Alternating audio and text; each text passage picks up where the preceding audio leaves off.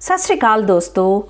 ਮੇਰਾ ਨਾਮ ਹੈ ਵਿਭਾ ਮਹਾਜਨ ਤੇ ਅੱਜ ਮੈਂ ਤੁਹਾਨੂੰ ਇੱਕ ਹਿੰਦੀ ਕਹਾਣੀ, ਕਿਆ ਤੁਮ ਮੇਰੀ ਮਾਂ ਹੋ ਦਾ ਪੰਜਾਬੀ ਅਨੁਵਾਦ ਸੁਣਾਉਣ ਜਾ ਰਹੀ ਹਾਂ। ਤੇ ਲਓ, ਸੁਣੋ। ਅੰਡੇ ਨੇ ਛਲਾਂਗ ਲਾਈ।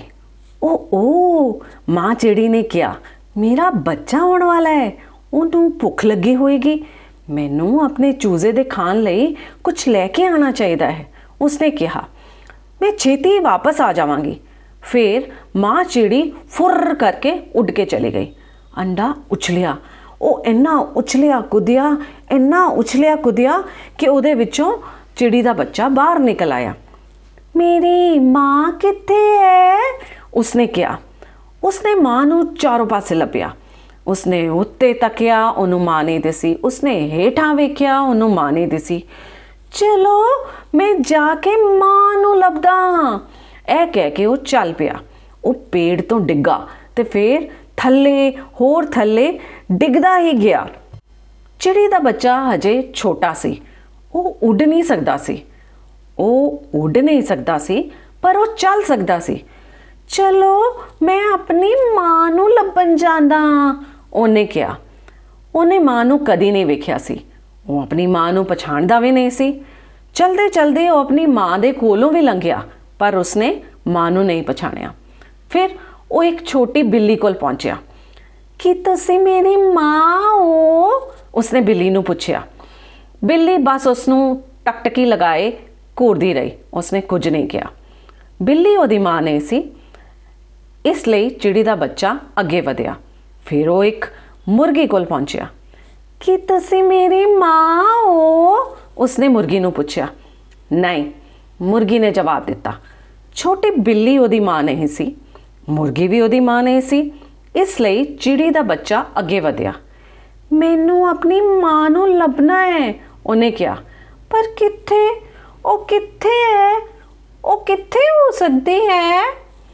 ਫਿਰ ਉਹ ਇੱਕ ਕੁੱਤੇ ਕੋਲ ਜਾ ਪੁੱਛਿਆ ਕੀ ਤੁਸੀਂ ਮੇਰੀ ਮਾਂ ਹੋ? ਉਹਨੇ ਕੁੱਤੇ ਨੂੰ ਪੁੱਛਿਆ।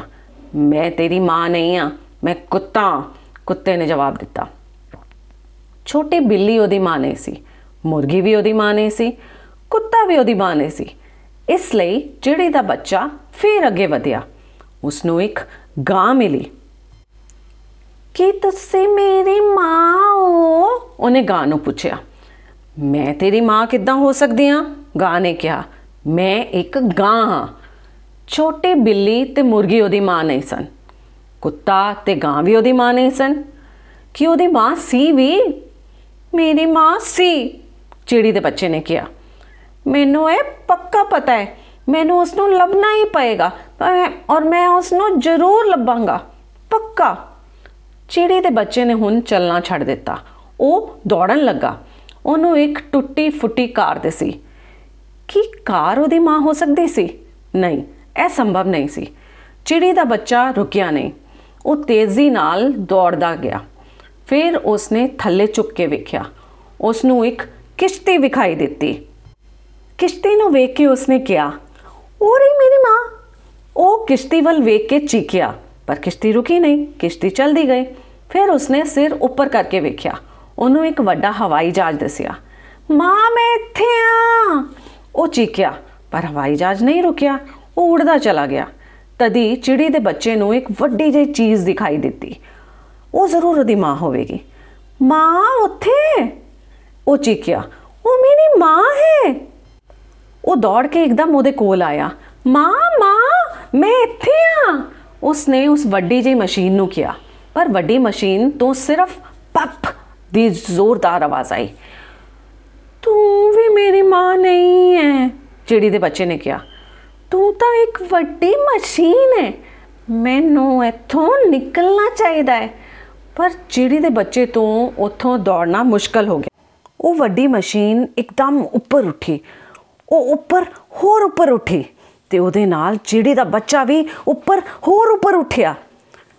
ਪਰ ਵੇਖੋ, ਉਹ ਵੱਡੀ ਮਸ਼ੀਨ ਹੁਣ ਕਿੱਥੇ ਜਾ ਰਹੀ ਹੈ? ਹੋ ਬਾਪ ਰੇ, ਇਹ ਵੱਡੀ ਮਸ਼ੀਨ ਹੁਣ ਮੇਰੇ ਨਾਲ ਕੀ ਕਰੇਗੀ? ਮੈਨੂੰ ਛੇਤੀ ਇੱਥੋਂ ਕੱਢੋ। ਤਦੀ ਉਹ ਵੱਡੀ ਮਸ਼ੀਨ ਰੁਕ ਗਈ। ਮੈਂ ਕਿੱਥੇ ਆ? ਚਿੜੀ ਦੇ ਬੱਚੇ ਨੇ ਕਿਹਾ, ਮੈਂ ਹੁਣ ਘਰ ਜਾਣਾ ਚਾਹੁੰਦਾ ਮੈਨੂੰ ਮੇਰੀ ਮਾਂ ਚਾਹੀਦੀ ਹੈ ਤਦੀ ਕੁਝ ਹੋਇਆ, ਵੱਡੀ ਮਸ਼ੀਨ ਨੇ ਚਿੜੀ ਦੇ ਬੱਚੇ ਨੂੰ ਚੁੱਕ ਕੇ ਉਹਨੂੰ ਵਾਪਸ ਘੋਂਸਲੇ ਵਿੱਚ ਰੱਖ ਦਿੱਤਾ।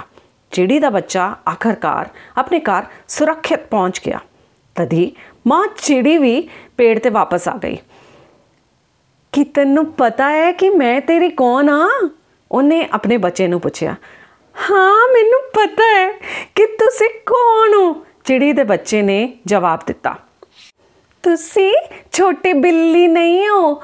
ਤੁਸੀਂ ਮੁਰਗੀ ਨਹੀਂ ਹੋ ਤੁਸੀਂ ਕੁੱਤਾ ਨਹੀਂ ਹੋ ਤੁਸੀਂ ਗਾਂ ਨਹੀਂ ਹੋ ਤੁਸੀਂ ਕਿਸ਼ਤੀ ਨਹੀਂ ਹੋ ਨਾ ਹੀ ਤੁਸੀਂ ਹਵਾਈ ਜਹਾਜ਼ ਹੋ ਨਾ ਹੀ ਤੁਸੀਂ ਵੱਡੀ ਮਸ਼ੀਨ ਹੋ ਤੁਸੀਂ ਇੱਕ ਚਿੜੀ ਹੋ ਤੇ ਤੁਸੀਂ ਮੇਰੀ ਮਾਂ ਹੋ